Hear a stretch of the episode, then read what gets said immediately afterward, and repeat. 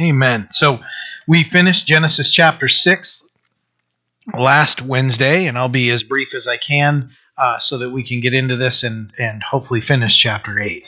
So uh, we're going to pick up in chapter 7, verse 1.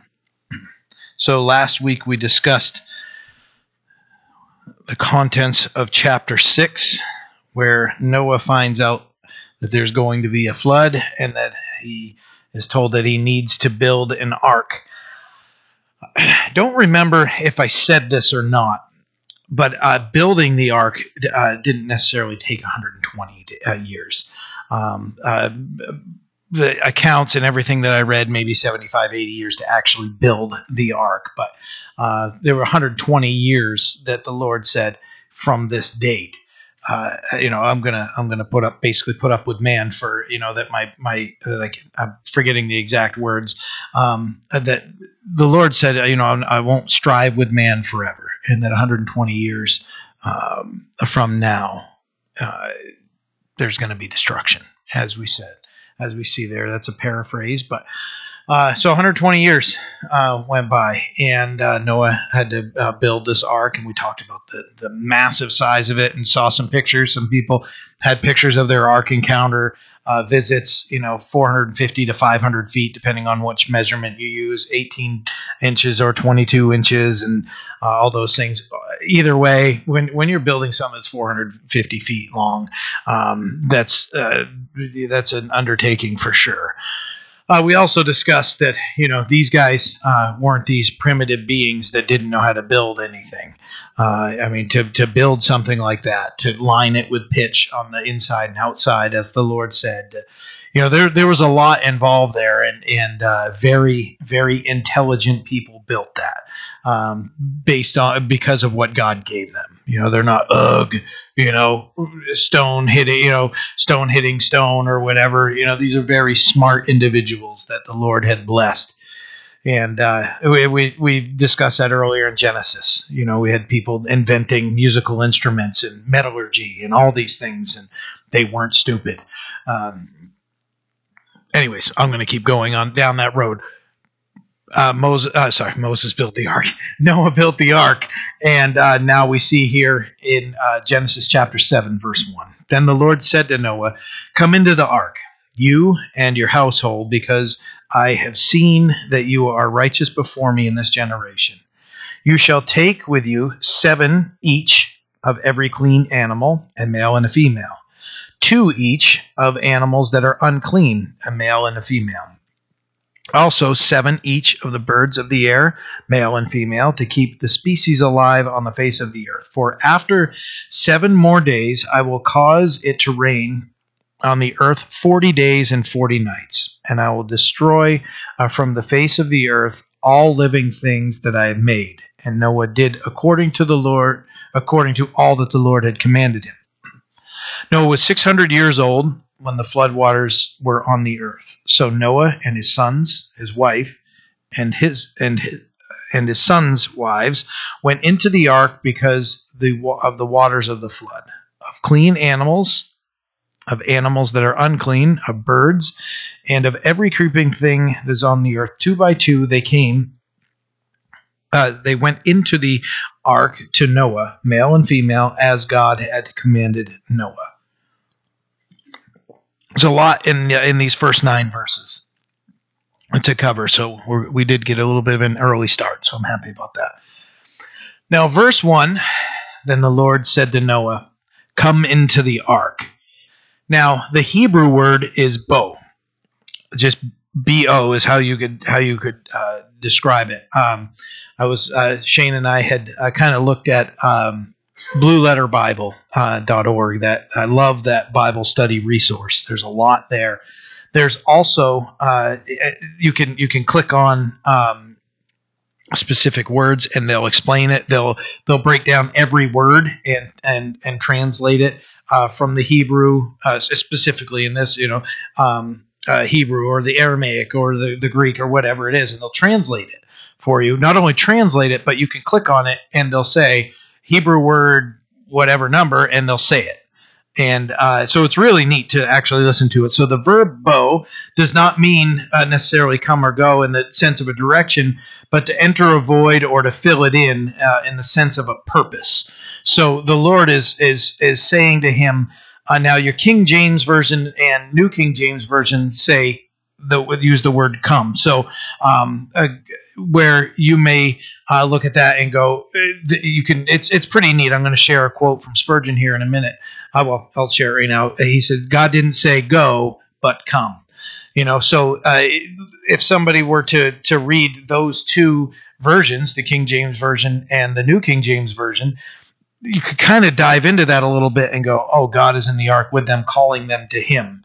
Um, however, if you read the ESV and the NASB, which were two that I looked at also, uh, one says "go into the ark" and the other says "enter the ark." Okay, so sometimes, uh, sometimes you're reading the scriptures and everything, uh, understanding the word and and the the root meaning of the word and those things are, are important to understand um, because we may build our a, a whole uh, part of our theology on something and not understand it correctly. So I just wanted to share that with you that it does say "come here." Other tra- other versions translate it as "go into the ark."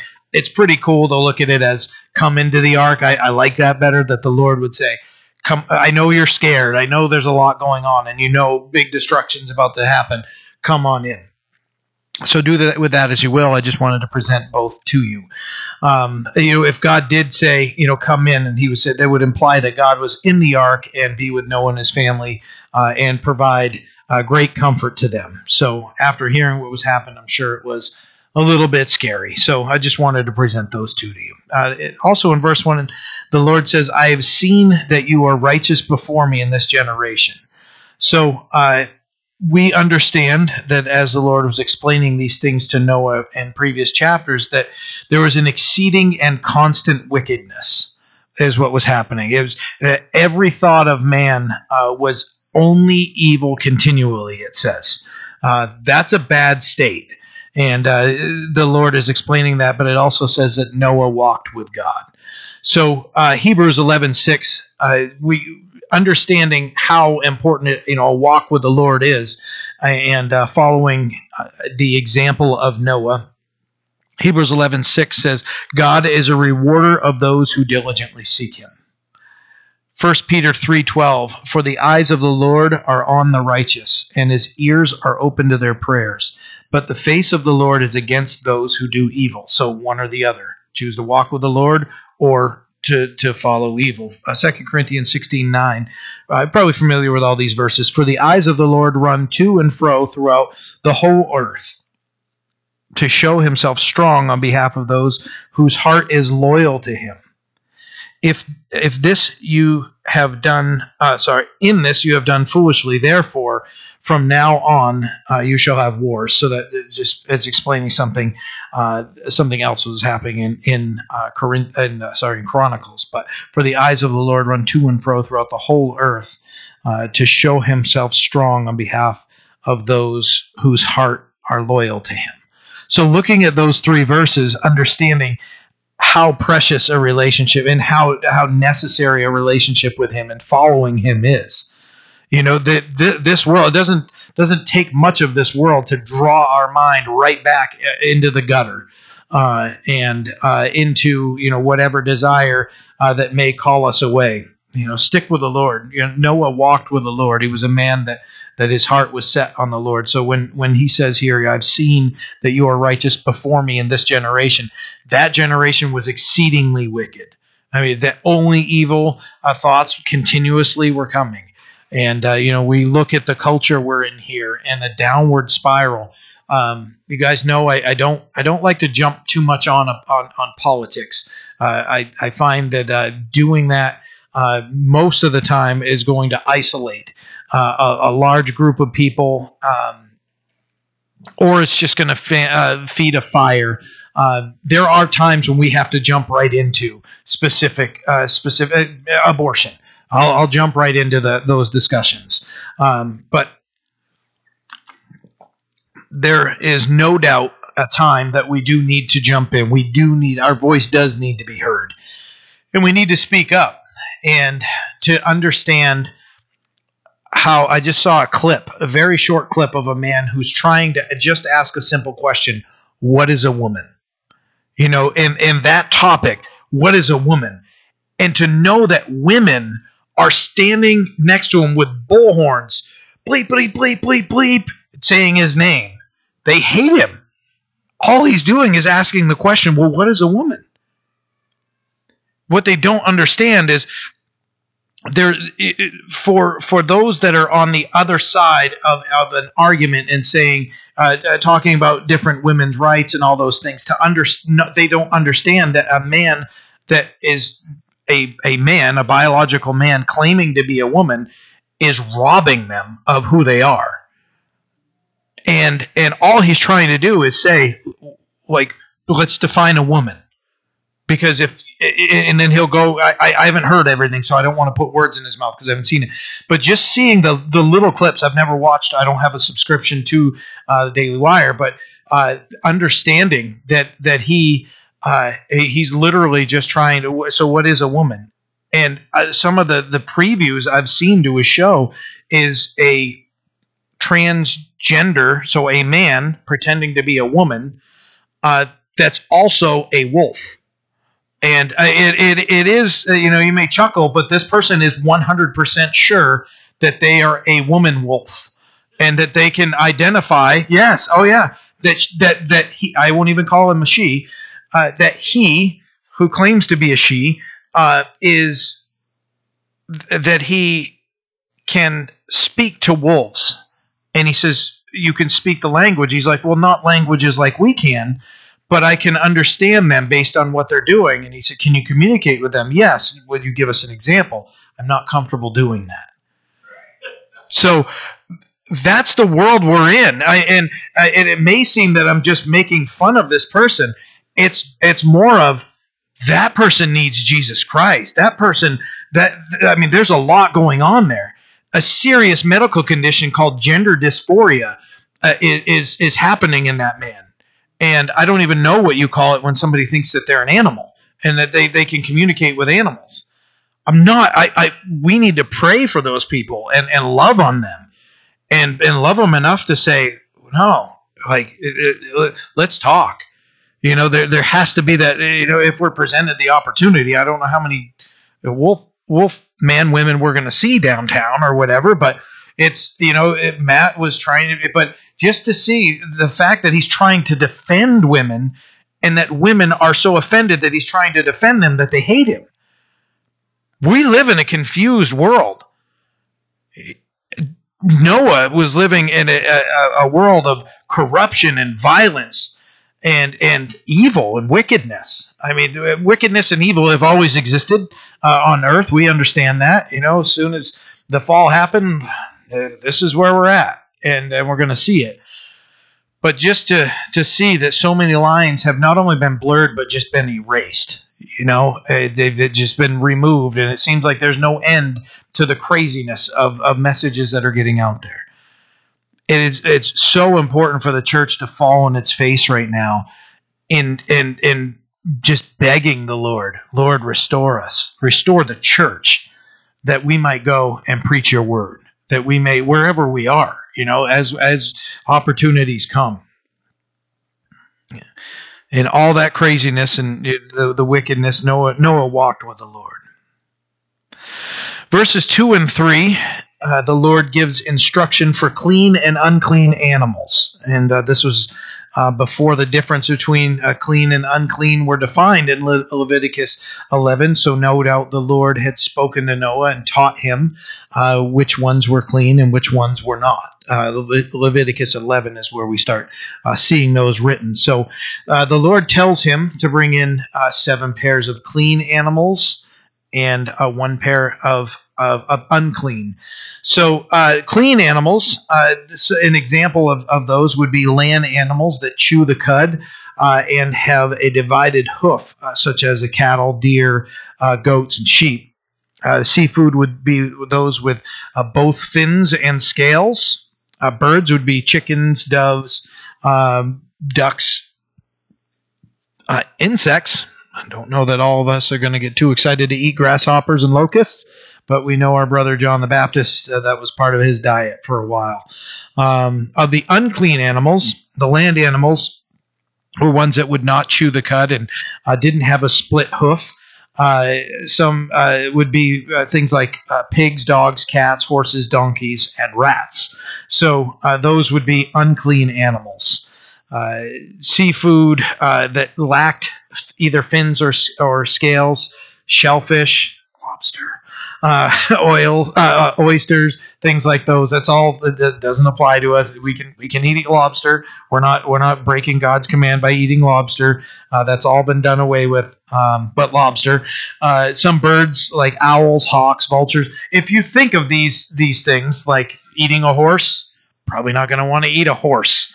You know, that just the the the the meat from from those things. Pigs, thankfully, uh, the Lord um, made those okay for us because I know a lot of us like to have some ribs and bacon and uh, ham.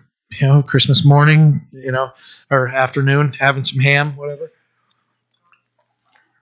What's that? Both, right? Absolutely. So that when he's speaking of clean and unclean animals, uh, Genesis six nineteen, uh, we read here that it, it, that it says that two of every animal, bird, and creeping thing. I just don't want there to be some um, uh, confusion. We see in chapter 7 that it was two at the minimum. So two of the unclean, and then he wanted him to bring in uh, seven pairs of the clean. So I, I, just wanted to clear that up. If you're going, wait a minute, I thought he said, you know, one pair and everything. It's seven cleans, uh, seven pairs of clean, as we see here in chapter 7, and one pair of unclean of each of them.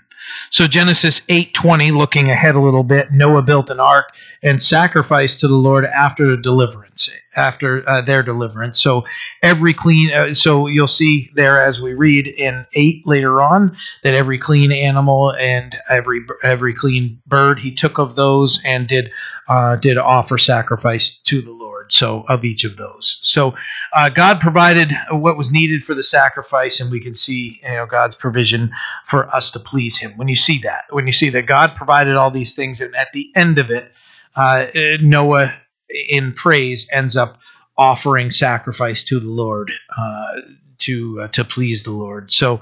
Um, also remember going back into Genesis 6:20 that God said that he would bring them to Noah. And we talked about, you know, Noah's not going around trying to wrestle giraffes and, you know, throw them in and everything.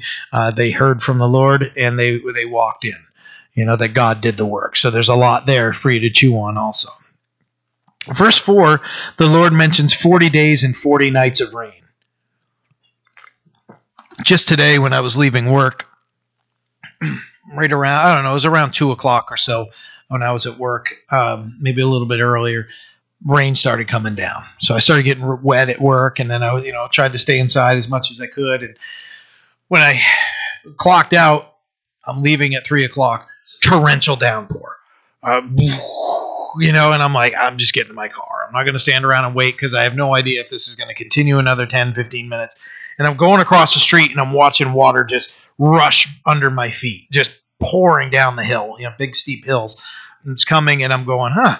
I Guess what we're talking about tonight? The flood, you know. And I'm watching just this torrential, uh, you know, rain coming down and water's running, and it just it just came into my mind that that you know you can think of a flash flood and think of all that water gathering and just coming through. And we know uh, from the news how dangerous those things can be, taking cars and people uh, with them, houses even you know those uh, flash floods are a bad a bad thing. So just even today when we're thinking of rain um, the uh, 40 days and uh, 40 nights.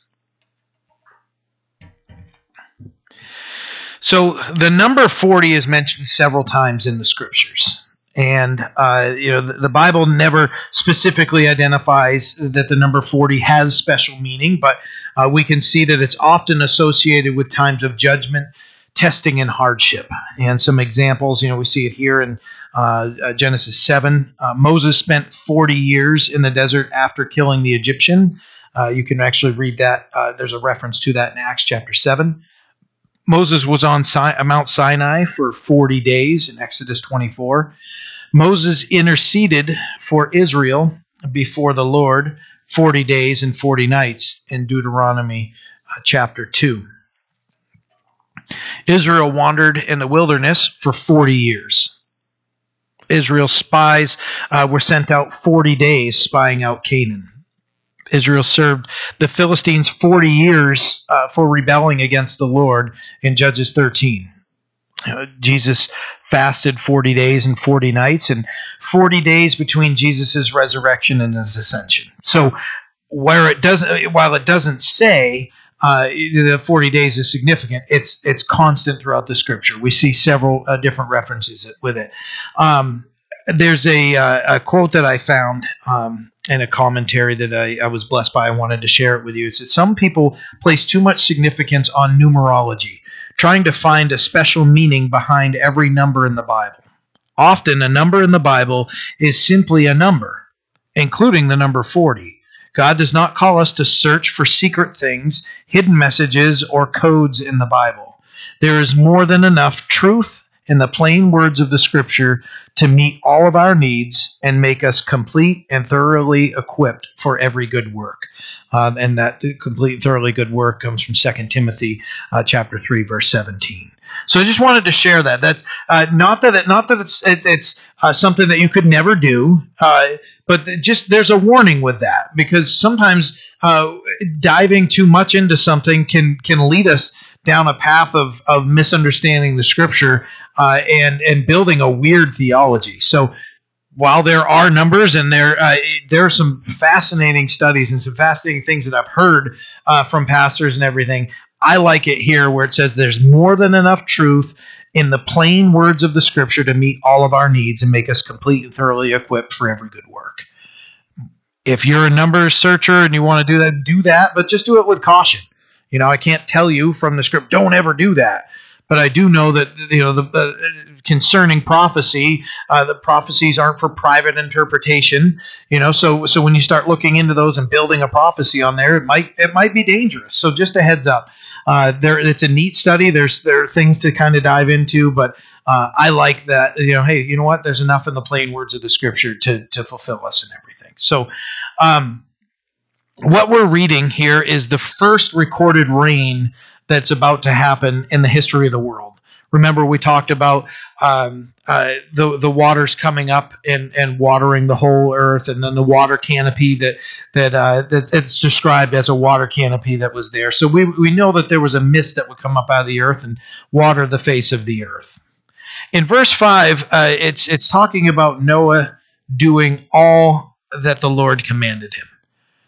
You know, it, it's to to see that it's a constant thing said about Noah is that he walked with the Lord and he did what God commanded him. He walked with the Lord and did what God commanded him. There's, just take that for what it is. Apply that to our lives. Understand that's how Noah lived his life. God spoke, he listened to, and he did what he was told to do. That we would look at the word. We have the word of God just like Noah did.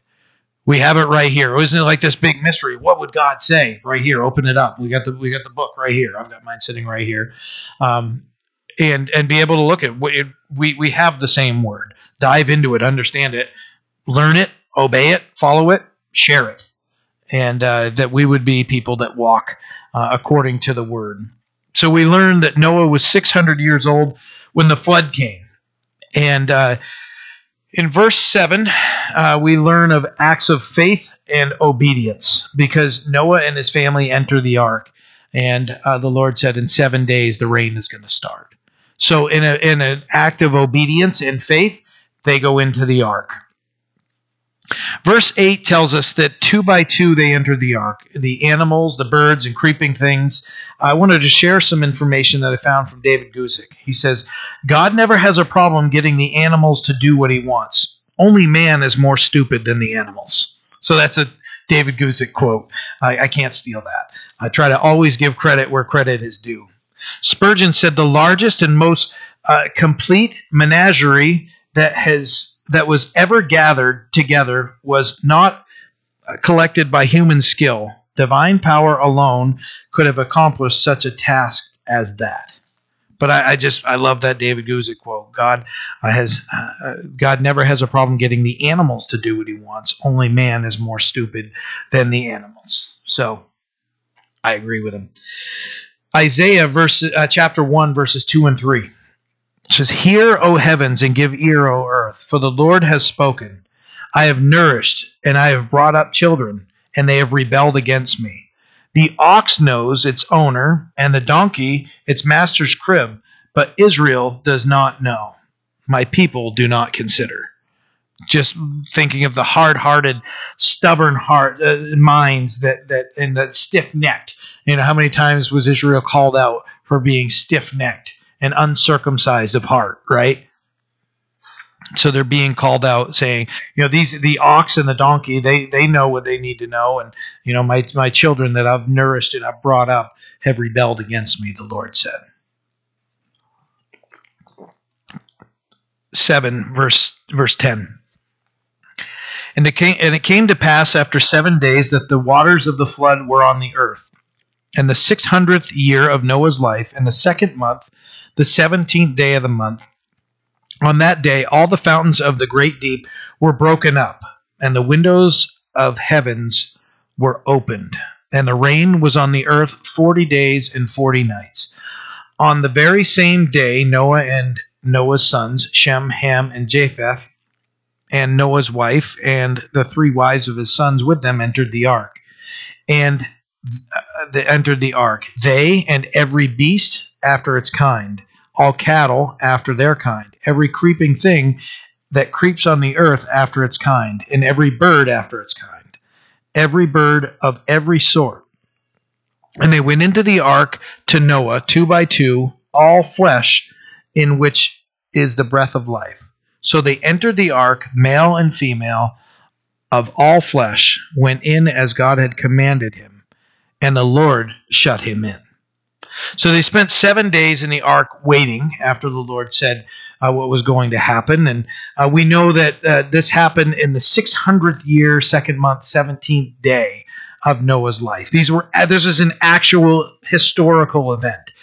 The the flood is recorded by a multitude of different now their their theology gets off with it but a multitude of of different um, uh, I'm trying to think of peoples. I, I why I keep doing this today. I keep going blank, uh, trying to think of words or whatever it is. But I uh, it starts with a C, and I can't. What's that? Cultures. Thank you. Cultures.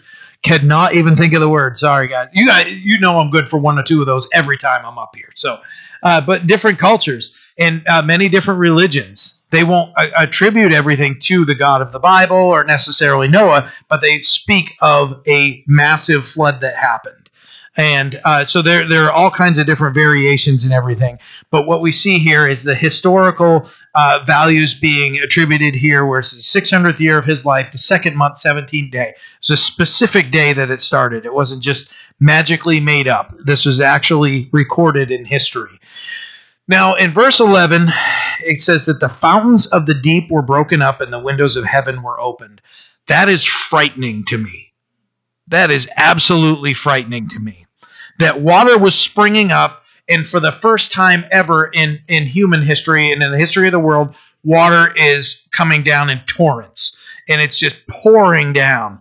And uh, there, there's no way to escape. Water's rising and falling.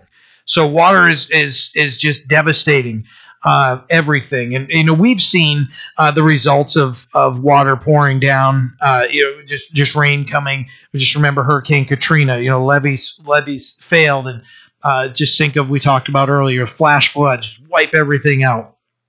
This is water. The the fountains of the deep broke up and water's pouring down. So it's coming up and, and, it's coming down, and it's just all it's all rising very fast. just thinking of, of Hurricane Katrina, um, I, I uh, that's where Jen and I met in uh, Biloxi, Mississippi, uh, down at Keesler Air Force Base. And while we were down there, uh, we were you know, we'd be in class and everything. And uh, for our first date, uh, we went out to Waffle House in right on the water. And if you know if you never heard of a Waffle House, I have a friend in Massachusetts that that's his favorite restaurant in the world. Waffle House is kind of like a glorified, I don't know, uh, half McDonald's. I don't know how, how to say this nicely, you know, but it's not really known as, hey, you're going to go in and you're really going to eat this you know they're they're all over the place. There's like a Waffle House on every corner and everything. That's how it's been described to me. I like Waffle House. I'll go in there and eat food, but everybody's like, ah, Waffle House. You got to be careful, you know, all those things. I like it, and uh, you know, it has a special place in my heart uh, for uh, for my wife and I. And there was a special Waffle House. There was a um, um, mall that we went uh, into, and there was a we all called it the Ghetto Theater because it was it looked like a ghetto theater. You know, it was a movie theater, but it was kind of inside a mall. It was like two bucks to get in, and you know they had like broken down couches and chairs to sit in, and we'd watch like that whole area. Um, that you know there was a shopping mall there, everything gone. You know, so when we met back in 1999, all that was there. You know, Waffle House. That, like I said, that that special place. I remember seeing a picture of a Waffle House. Just all that was there was the sign and I showed it to her. I sent it to her, and she's like, "Oh, you know." And uh, the next time I went down there, several years after Katrina, there's another Waffle House, so I took a picture of it and sent it to her, and you know, it was just kind of cool. And I think I might have even Facetimed her, and just kind of as we're driving by, I showed her. Uh, so the devastation that happened when those levees failed. You know, all that water that came in and wiped everything. There were casinos. They had like these floating boat casinos down there. Gone. Uh, buildings gone it's all gone. Just water, the destruction that happens from water. So just understanding, you know, what was happening here was cataclysmic. The world had never seen it before. Water, you know, the the fountains of the deep are breaking up. Water's coming down for 40 days. I mean, today, uh, just me running from my building to my car, I called Jen and I'm like, I'm absolutely soaked, totally drenched, huge downpour. But this is 40 days, nowhere to go. Water's coming up and water's coming down. 40 days and 40 nights, relentless. In verse 16, uh, we see that they entered in. So, uh, in, in verses uh, 13 through uh, 15 are talking about all the beasts, and we already covered all that. Verse 16, they that they did as God commanded them. Then the Lord shut them in. The Lord shut the door, and God sealed up the door and delivered Noah and his family uh, from his judgment. The uh, the shutting of doors. Uh, when God sealed up the door, it meant salvation for Noah and his family and judgment for the wicked. And uh, you know, God did shut the door. Noah didn't shut it. You know, it's it's his uh, it's God's job to determine salvation, not ours. So uh, a few verses for you. Revelation three seven and the angel uh, of the church in Philadelphia and to the angel of the church in Philadelphia write these things he who is holy he who is true he who has the key of David he who opens and he who shuts and shuts and no one opens so speaking of Jesus Christ he can shut and nobody can open he can open and nobody can shut speaking of the ability to open the door. Jesus claimed to be the door, John 10, verses 7 and 9. Jesus said uh, to them again, Most assuredly, I say to you, I am the door of the sheep. And then he goes on in verse 9 to say, I am the door. If anyone enters by me, he will be saved and will go in and out and find pasture. The, the fact that the Lord uh, shut them in to protect them. The Lord called them to uh, the ark and uh, they obediently went. And once they got in there, the Lord provided the, the, the plan for salvation that they, they were supposed to just be obedient and follow the Lord and do what he says to them. And then when everything was coming, God just says, Come in and I'll shut the door. And he shut the door, and Noah and his family were spared. I have another quote from Spurgeon. It says, Yea, when the 120 years were over, and God's Spirit would no longer strive with men, there stood the great ark and its vast door wide open. And still Noah continued to preach and to declare that all who would pass within that open por- portal into the ark of safety should be preserved from the coming destruction. Outside the door, death would reign universally, but all would be peace within. And it just uh, Spurgeon had Prince preachers. You know, I think that's what they call them, the Prince of Preachers. Um, now I'm lo- losing even that. There's a reason I don't go freestyle much. It's because my brain goes too blank. That's why I have notes. Genesis 7 17. Now the flood was on the earth forty days. The waters increased and lifted up the ark and rose it rose high above the earth. The waters prevailed and greatly increased on the earth, and the ark moved about on the fa- surface of the water. And the waters prevailed exceedingly on the earth, and all the high hills under the whole heaven were covered. The waters prevailed fifteen cubits upward, and the mountains were covered. And all flesh died that moved on the earth birds, and cattle, and beasts, and every creeping thing that creeps on the earth, and every man. All in whom all in whose nostrils was the breath of the spirit of life. All that was on the dry land died. So he destroyed all living things that were on the face of the ground, both man and cattle, creeping thing and bird of the air. They were destroyed from the earth. Only Noah and those who were with him on the ark remained alive. And the waters prevailed on the earth 150 days. So in verses 17 through 20, we understand that the earth was filled with water and now the ark is floating. So there's the description there. So 40 days had passed, and as the rain's falling on the and the, the fountains of the deep were, were flowing, the water level rose fast, fast, and the waters uh, prevailed uh, greatly on the earth. And now the earth, uh, excuse me, the the ark is is floating and uh, moving on the waters. Uh, the the hills, the high hills, are now covered. And when it says 15 cubits, that's around 22 feet. If you're using 18 inches as your measurement of a cubit um, the, uh, you know, from here to here, elbow to your hand, uh, but uh, 15 cubits above the mountains. So it's a water world. You guys remember that movie, the Kevin Costner movie? A really weird movie. I only watched it once as a kid, and I was like, "Wow, this is weird." Um, but a water world, you know, what would it be like? And uh, you know, the uh, the 15 cubits above uh, the mountains, it would be half of the height of of the ark. Uh, so the ark was 30 cubits high, about 45 feet high.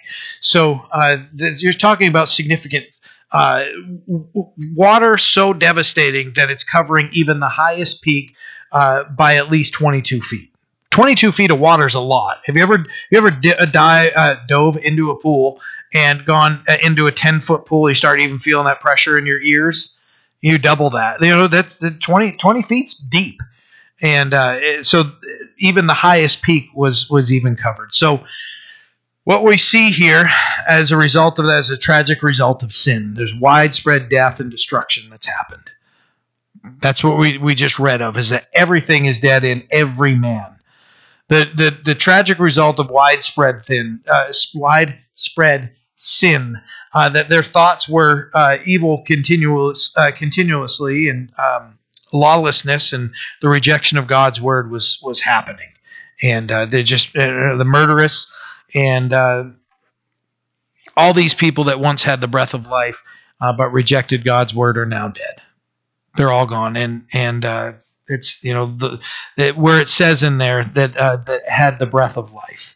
You know, all in whose nostrils was the breath of of the spirit of life, and you know. Um, anytime I've read an article about somebody, hey, you know, being murdered or, um, you know, some tragic death of, of somebody that uh, was young or, or whatever it is, and you think there's no more breath in that person's lungs, there's no more life in that person's body.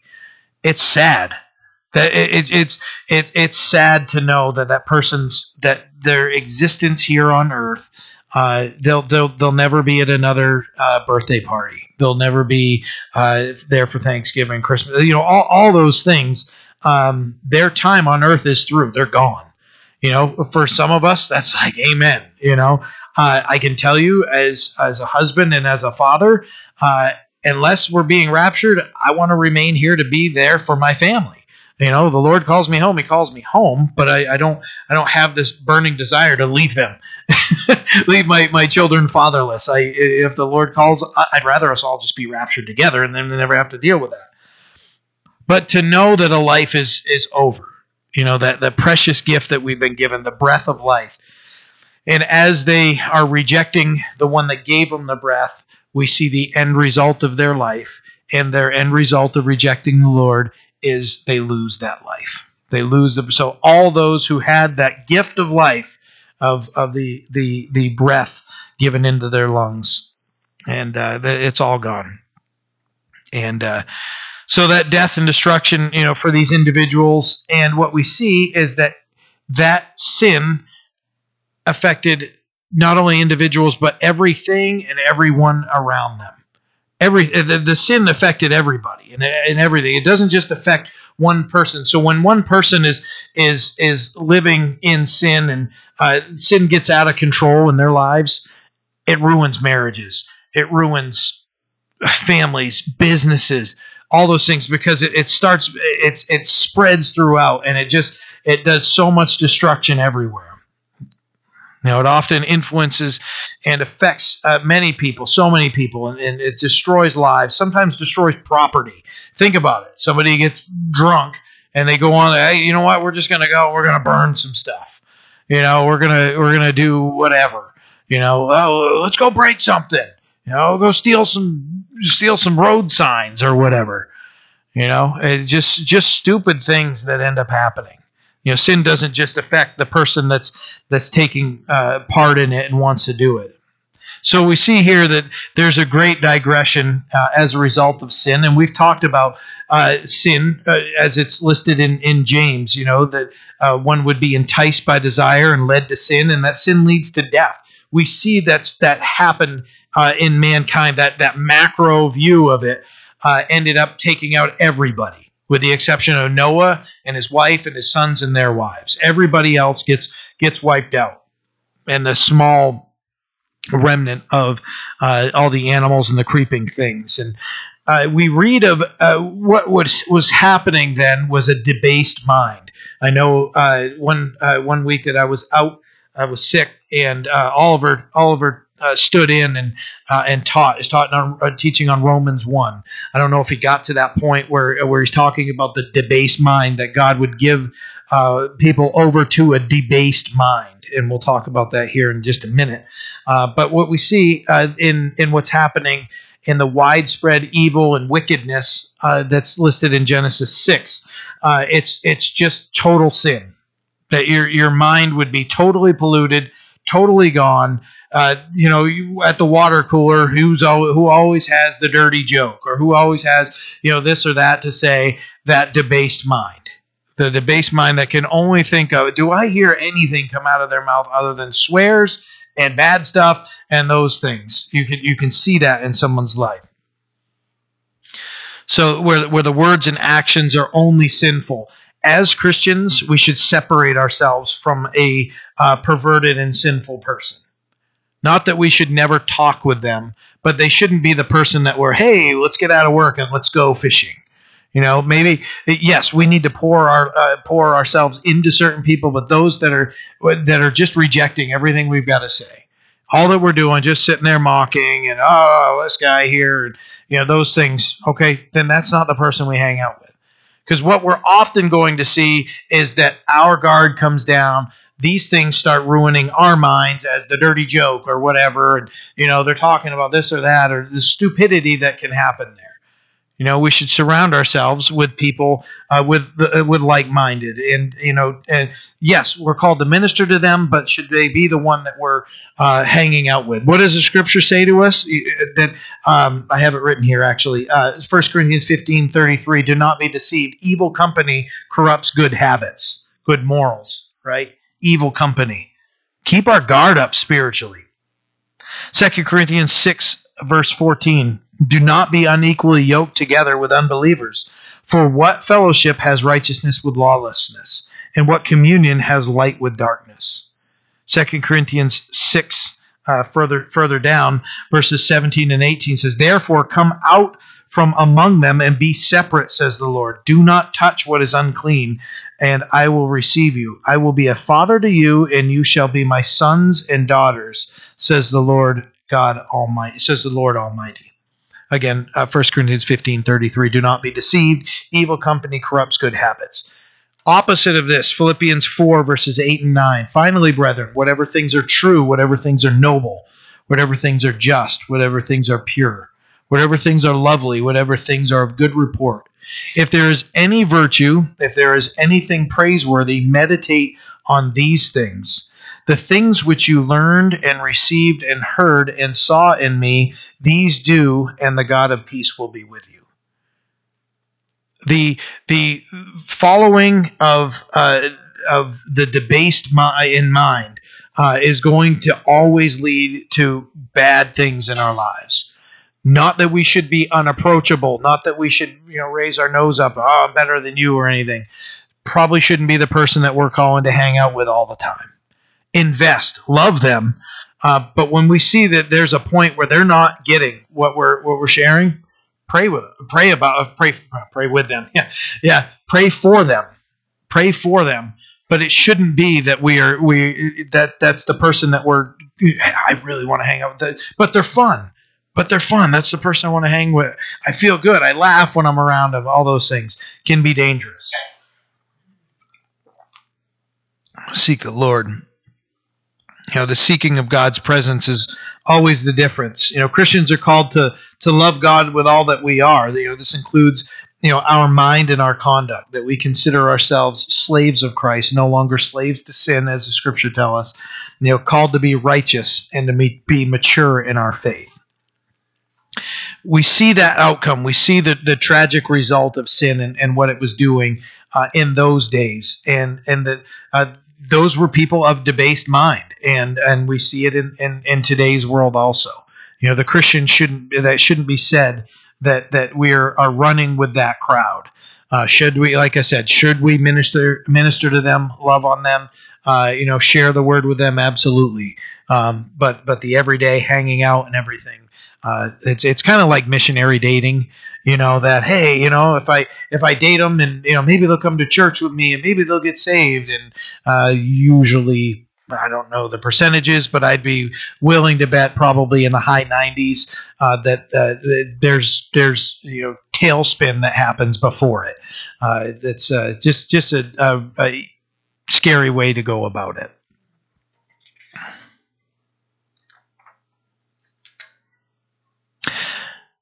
Noah and his family are alive, and 150 days after the water, uh, after the flood, you know, the flood had came, the uh, you know, uh, the 40 days of rain, you know, the water remained where it was at, and you know what their experience, the world that was experiencing absolute chaos and destruction, and Noah and his family are experiencing the opposite of that. They're not experiencing God's wrath; they're experiencing His grace, and uh, He's saving Noah, and He has saved Noah and his family. And you know, God's deliverance for His children uh, can be seen throughout the Scripture that we don't experience His wrath that he pours out on the wicked. And we talked about some examples of those things. We talked about Lot um, and the, the the the conversation that ended up happening, where uh, when when um, excuse me, Abraham's having this conversation with with the Lord, and he knows, okay, I know Sodom and Gomorrah, there aren't a whole lot of people that are seeking the Lord, and he goes. Forgive me the exact numbers, but I think it's like 40, 35, 30. How about if 20 are righteous? How about 10? You know, it gets all the way down to that that awful number that it can get down to 10. And the Lord said, If there are 10, I will spare these cities. And there weren't even 10. You know, the Lord has a great desire to, to, to spare. But we see that as, as Noah lived his life following the Lord, he was delivered. And we understand that Noah is described in, in 2 Peter 2 5 as a preacher of righteousness. And they rejected him and they rejected God. You know, he lived his life preaching righteousness. We don't have a whole lot more to, to gather from that, but we can know that Noah lived a life preaching righteousness, as Peter wrote in 2 Peter 2. So 150 days, and they're on their way. If you add up all these days when we get to the end of it, and I'm going to try to speed up a little bit here, um, uh, it ends up being uh, dependent on uh, you know which Bible scholar you might look at, 370 to 371 days, or 377 to 378 days. It's a long time to be on a boat with your family and a bunch of animals. You know, so there's a lot going there, and I'm sure that Mrs. Noah was ready to get off the boat. I just want to get off this boat. I, I don't know.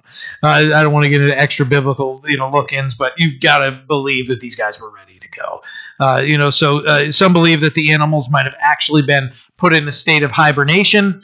We don't know. Um, uh, they were told to bring on food and everything for them. Uh, we don't know uh, all of those things, but uh, I, I would say that you know I'm sure that they did sleep, but we don't know. some speculate those things. Genesis eight Verse 1 says, Then God remembered Noah and every living thing and all the animals that were with him on the ark. And God made a wind to pass over the earth, and all waters, all the waters subsided. The fountains of the deep and the windows of heaven were also stopped, and the rain from heaven uh, was restrained, and the waters receded continually from the earth. At the end of the 150 days, the water decreased. Then the ark rested on the seventh month, on the seventh day of the month, on the mountains of Ararat. And the waters decreased continually until the tenth month. And uh, in the tenth month, on the fifth day of the month, the tops of the mountains were seen. So, uh, verse 1, it says that God remembered Noah. God didn't forget Noah, but this means that God now turns his active attention back to Noah. So it wasn't like that God, oh, hey, you know what? I forgot. You know, where, where are they? Where's Noah floating around and everything? That's not the case at all. It just says that his active attention was was placed again on Noah. So uh, we learn that the water subsided and the mountaintops are now able to be spotted. And you know, uh, God made the wind pass over and and uh, to subside the water and and uh, fountains of the deep and the rain had stopped and several months had passed and uh, they were there a long time, and I'm sure they were they were glad to see the mountaintops. You ever been traveling, you know, flying? Uh, I had uh, Jen and I were flying um, from we we left Italy. We were coming back here, and we flew on on one of our um, contracted military flights, and uh, so we call it call it a hop. You take a hop flight. You know, you remember Edna from from Aviano, and uh, you're yeah. So um, so you you hop. Mean, you know, I'm going to take a hop, and so we it was like a twenty five dollar flight. You know, and that paid paid for your meal, and uh, we're sitting down. We're surrounded by all military people, and and uh, uh, Jen sees somebody that she works with, and he's always sitting behind us, and this lady with her kid sitting behind us, and um, I think it was like it was a long flight, and I don't remember where we went to and from. I don't know. It was from I was from Aviano to, uh, to Baltimore, and I don't know five six hour flight, whatever it is, and we get up there, and I start feeling on my on my. I'm like, they're playing slapjack on the back of my chair. this guy and this little kid, he's just trying to help and entertain and it felt like four hours and i had all i could do to not turn around and be like dude you know? But i was so excited. You know how sometimes on the flights you can see where your plane is and everything? I was so excited to see that we are like starting to get closer you know? Or when you're flying somewhere um, or you're driving somewhere and you start seeing these landmarks and you're like ah uh, when you're coming up uh, you know I, I know we all get excited when we cross from New Hampshire into Maine, but then we realize I still have three hours, three and a half hours to go, or whatever. Right? It, it can be depressing, also. But there's there are little landmarks. There are those things for these guys. They're on a boat and they're stuck there, and they start seeing mountaintops, and uh, no doubt exciting. Now it's important to understand that verse four says the mountains of mountains of Ararat mountains of Ararat, a mountain region of Ararat, because uh, you know there. I'm going to share some facts here from uh, from Answers in Genesis from some uh, some research I did here, and and uh, so it wasn't necessarily the Mount Ararat, which would be Great Ararat, and then there's uh, I think it's Lesser Ararat. Uh, yeah, they call it Lesser Ararat. Uh, it, so not necessarily Mount Ararat itself, but the mountain region of Ararat. So it's eastern modern day Turkey, and uh, they landed there on day 150 and uh, it's now an Arctic range. And I, I had hoped to. And one thing I'll tell you guys that I'm pretty excited about doing, I, I hope to do it. So don't hold me to it because I don't know when it's going to happen. Um, maybe if I get a few days off and I can, you know, start working on some things. But I, I, I like visuals and I like to use visuals. Um, I, have taught I taught first aid and CPR. Um, I, I've I just in my old job I, I like to have visuals. Not I'm not, not going to PowerPoint you to death, but I'd like to put up you know some pictures. I saw some really great pictures of modern day Mount Ararat that would be awesome to have up there right now because it's an Arctic. It's it's all Arctic. It's covered in snow. You know, and to, just to look at that and go, wow, over time it's gone from uh, you know what it was to Arctic, and uh, to understand maybe why they can't locate uh, the the exact place of uh, where the ark is. so I'm going to get a little technical with you, and this is copy and pasted from Answers in Genesis. It says Mount Ararat is technically known as a stratovolcano. That's a cone shaped volcano which builds progressively from a central vent that erupts many times and deposits successive layers of lava and volcanic acid, uh, sorry, ash on the flanks of the growing edifice. So the the mountain itself, the the volcanoes are dormant now, uh, and there have been many attempts to find the Ark over several centuries. Uh, so uh, many have claimed to have found it. Some have claimed, hey, yeah, we, we did find it. Russia, surprise, uh, claimed to find it, uh, found it, and uh, one of the uh, the higher ups in um, uh, the Russian government had uh, taken some of the claims to have taken some of the wood and uh, made a cross for his daughter uh, from the, the ark of the which sounds cool. You know, that's a that's a neat idea. I couldn't say that if I wasn't there, I'd be like, hey, I'm gonna take this back and we're gonna do make something cool. I don't know, make a table and you know make a boat and uh, put this in there. You know, it'll never sink, right? So, um, uh, you know, the Air Force did aerial photo in 1949 and showed a large large object on the northwest side of, of the greater Ararat. Uh, they made that that photo public in 1995, and it generated a lot of interest from them doing that. There's a, a spot on the mountain called the Ahora Gorge. It's uh, one mile below the peak of Ararat, and it gained popularity uh, when George Hagopian, uh, an Armenian, claimed his uncle took him on the top of the ark as a young boy around 1908. Throughout his lifetime, he proclaimed uh, what he discovered as truth, but he was unable to pinpoint the exact location of the discovery. Now, understanding uh, Mount Ararat is extremely high, which would explain uh, why it's Arctic, 16,854 feet above sea level. That's really high. Uh, so over over three feet, uh, three miles high. A lesser Ararat, seven, uh, 12,782 feet. So glaciers and avalanches have eroded canyons and the flanks of the volcano. So we're talking about that volcano, a volcano, exposing its internal layers and enabling geologists to do detailed uh, work to establish when and how Mount Ararat formed. So uh, there's nothing concrete exactly where Noah's Ark uh, landed and where it is. Uh, many believe that it's in somewhere locked in a glacier uh, and and won't be found. We don't know, but it was there and in the mountain region of Ararat. So just when it comes to one specific mountain, it says the mountains of Ararat. Important for us as we're in the scripture to understand and to look further into, um, you know, the three. I know this example has been shown to us several times, and I've used it. The three wise men. Now, wise men came from the east and brought three gifts. wasn't necessarily just three people. So, just important to understand. Verse six of Genesis 8. So it came to pass the end of 40 days that Noah opened the window of the ark which he had made. Then he sent out a raven, which kept going to and fro until the waters had dried up from the earth. He also sent out from himself a dove to see if the waters had receded from the face of the ground. But the dove found no resting place for the sole of her foot, and she returned to the ark to him, for the waters were on the face of the whole earth. So he put out his hand and took her and drew her into the ark to himself. I love that part. It's really neat. And he waited yet another seven days, and again he sent the dove out from the ark. Then the dove came to him in the evening, and behold, a flesh, freshly plucked olive leaf uh, was in her mouth, and Noah knew that the waters had receded from the earth. Uh, so he waited yet another seven days and sent out the dove, which did not return to him anymore. So he, what we see in verse 6 is that he waited another 40 days and opened the window.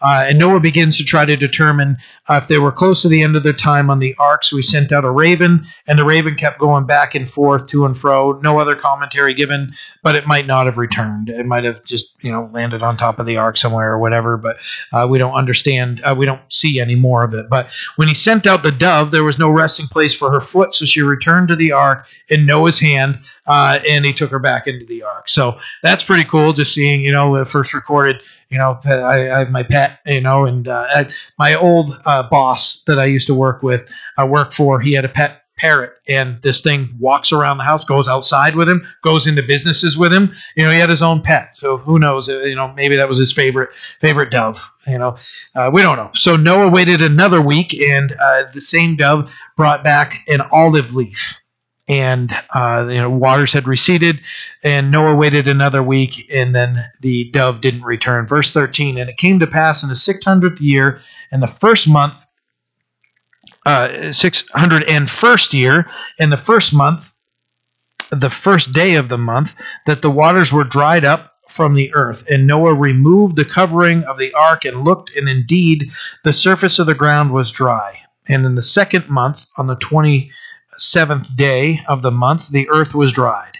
Then God spoke to Noah, saying, Go out of the ark, you and your wife, and your sons, and your sons' wives with you. Bring with you every living thing of all flesh that is with you, birds and cattle, and every creeping thing that creeps on the earth, so that they may abound on the earth, and be fruitful and multiply on the earth. So Noah went out, and his sons and his wife and his sons' wives with him, every animal, every creeping thing, every bird, and whatever creeps on the earth according to their families went out of the ark. So over a year later, later the flood's gone, the, the ground is dry, uh, and it's all over. You know, it's time to come out and, uh, you know, talk about having to get reacclimated. Think about how long they're on this boat. And uh, just to step on the ground and be like, ah. you know, they, they had been they had been sitting there, and the ark the ark had been sit there. Uh, but just to step and start walking on on even, uneven terrain, and you know all those things, and to kind of get everything uh, working again. And you know there were different decks uh, on the ark, so no doubt they were doing steps and everything. But just to be out, walk around, getting that fresh air, and and and being out and seeing things, and you know uh, so what we see in uh, verses 18 and 19 is that Noah did as he was told, and he trusted and obeyed the Lord. And uh, you know, and then we see here uh, that uh, in verses 20 through 22 that a great celebration and a time of worship happens from Noah. Verse 20 says, "Then Noah built an ark." About, sorry, built. He already built the ark, right? Noah built an altar to the Lord and took of every clean animal and every clean bird and offered burnt offerings on the altar, and the Lord smelled a smooth, a soothing aroma. Then the Lord said in his heart, I will never again curse the ground for man's sake. Although the imagination of man's heart is evil from his youth, nor will I again destroy every living thing uh, as I have done. While uh, the earth remains, seed time and harvest, cold and heat, winter and summer, uh, a day and night, shall not cease. So Noah, what we read here, the, the next recorded thing after they stepped out was that Noah worshiped the Lord. And he, he offered sacrifice, built an altar, and offered sacrifices uh, to the Lord. So those clean animals that were kept, he took some of them and they, they were sacrificed when uh, all was said and done. And he's worshiping and praising the Lord for the deliverance and the salvation of his family. So he's able to to uh, offer a sacrifice to the Lord, and God is pleased with the offering. And then we see here that the Lord said in his heart, a glimpse into uh, the emotions of the Lord. Now, if you hadn't read, if somebody's just reading this for the first time and they get to chapter 8, you start understanding more of the heart of the Lord. There are glimpses, and we hear him say, you know, uh, that he regretted uh, some things, you know, that, that you know, talking about the, the depravity and, and the deprived state that everybody was in and how bad things were. And the lord just just uh, just uh, we see his heart. And you know god does have emotions. He does have anger. There are things that pleases him we understand from ezekiel 33 verse 11 that he has no pleasure in the death of the wicked you know so you know when we see his emotions you know lord said in his heart that he wouldn't do these he had to do what he had to do but the whole thing grieved his his the Lord's loving heart. You know, we understand that God God loves us. It says, "I will never again curse the ground for man's sake, although the imagination of man's heart is evil uh, from his youth." I I made the although uh, the, the, emphasis in there, uh, although and is, um, nor will I again destroy everything living as I have done. So even though man is wicked, the seasons will continue uh, the Lord knows what's in man, and He said He's He's never going to do it again like that. We know uh, from looking in the Scripture there is going to be a rapture, there will be judgment, everything's going to be toasted. You know, the, the there's going to be a, a melting fervent heat that takes care of everything. But He's never going to do what He did there. So, you know, oh, is this another, you know, world ending flood? No, because God promised he wouldn't do that. But it grieved the heart. You know, it wasn't like, you know, God was all, yeah, I'm all excited for the wicked to die. You know, the Lord says in his heart that he's not, he, he takes no pleasure in the death of the wicked. So it grieved him. We see the Lord's emotions. So we got through 7 and 8, and it's, I think, exactly 7.30. Let's pray. Lord, we thank you for your scriptures. We ask you, Lord, to continue to build us uh, through them. That, Lord, as a church, that we would we would grow, that we would be uh, mature and pleasing to you, and that you would show us the works that we should do that, that would bring glory and honor to you, and uh, that would show this community uh, that we love them and that you love them. Lord, help us to be men and women that walk after you. In Jesus' name we pray. Amen.